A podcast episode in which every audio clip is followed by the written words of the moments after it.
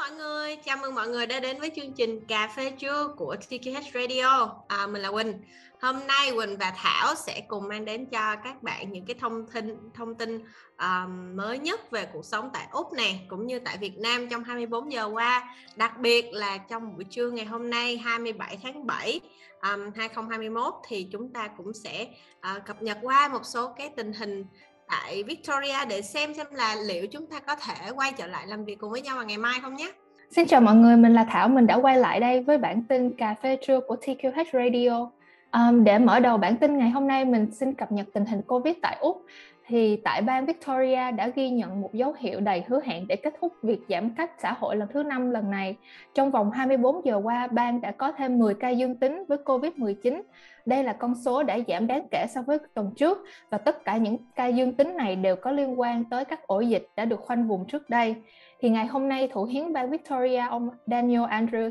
sẽ có một buổi họp báo để xác nhận về việc liệu lockdown thứ năm này có thật sự kết thúc hay không. Thì các bạn hãy theo dõi trang Facebook của Tạ Quang Huy để được cập nhật tình hình sớm nhất nhé. À, và tiếp theo là bang New South Wales đã ghi nhận thêm 145 ca mắc dương tính với COVID-19 và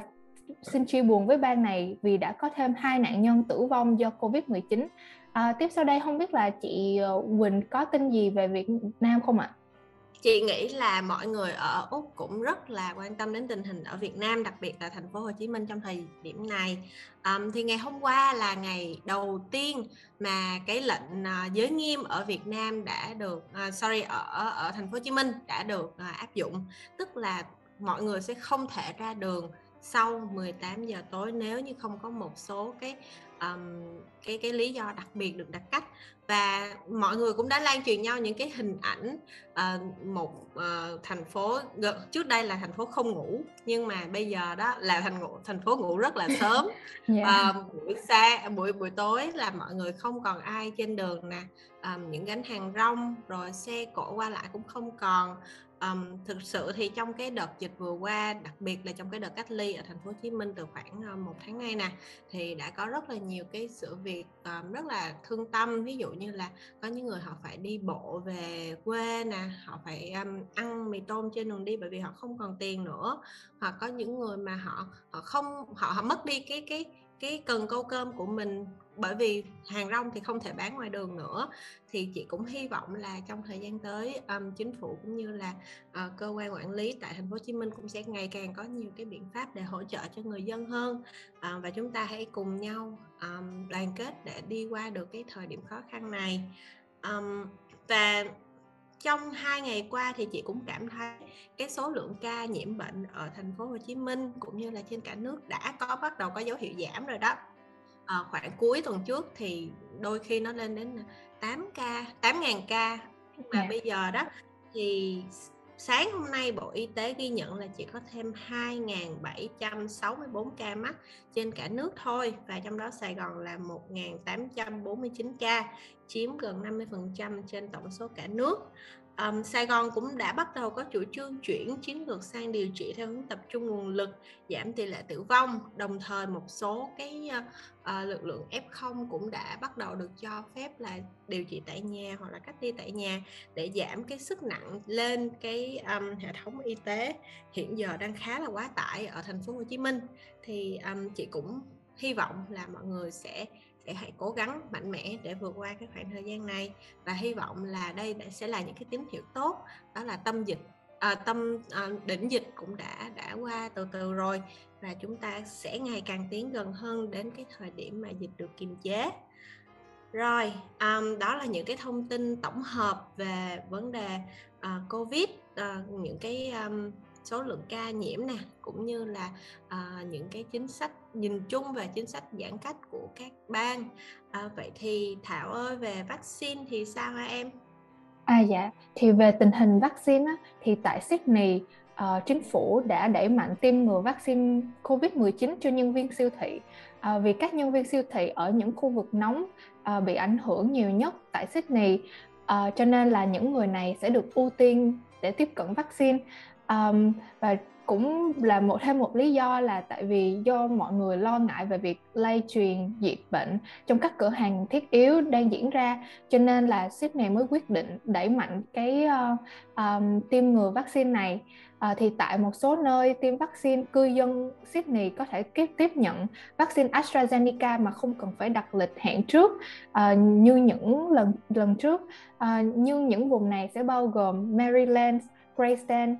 Pemulwuy và Guildford với quy định độ tuổi nhất định. Tại các vùng khác như Blacktown, Canterbury, Bankstown, Cumberland, Fairfield và Liverpool, cư dân ở tại đây sẽ được chích Pfizer mà không có quy định về độ tuổi nhất định nào hết.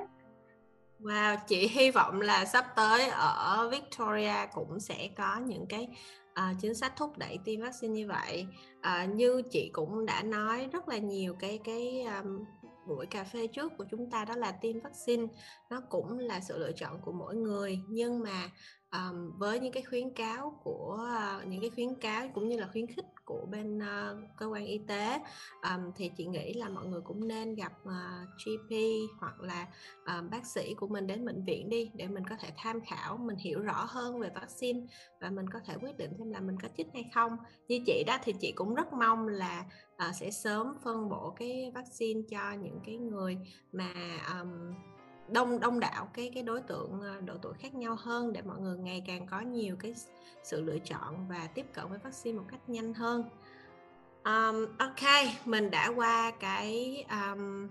bước đầu tiên là đi qua uh, các thông số về covid nè cũng như là update về mặt vaccine. Vậy thì một ít thông tin cho ngày uh, hôm nay về um, về về pháp luật đi ha. Uh, chuyện đó đây đi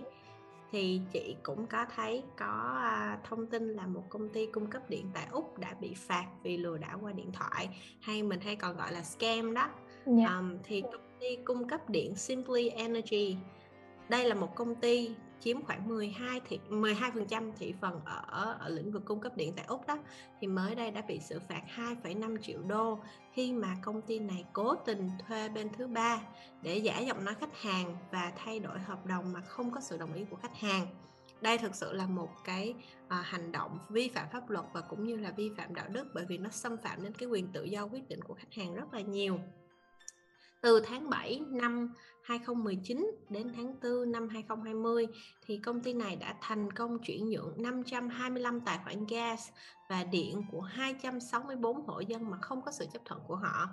Khách hàng thì chỉ biết đến việc chuyển nhượng khi mà mọi thứ đã xong xuôi rồi thôi và họ uh, phải tốn rất là nhiều thời gian công sức à, để có thể làm việc lại với bên công ty này. Và chưa kể là đối với những người họ họ ví dụ như chị đi đôi khi chị cũng cũng khá là uh, lơ lĩnh trong cái việc là kiểm tra biêu điện nước nhà mình. Thì những người đó họ có thể sẽ không biết được là uh, hợp đồng của họ đã bị chuyển hoặc là đã bị thay đổi như thế nào. Uh, và có thể là họ đã phải chịu một cái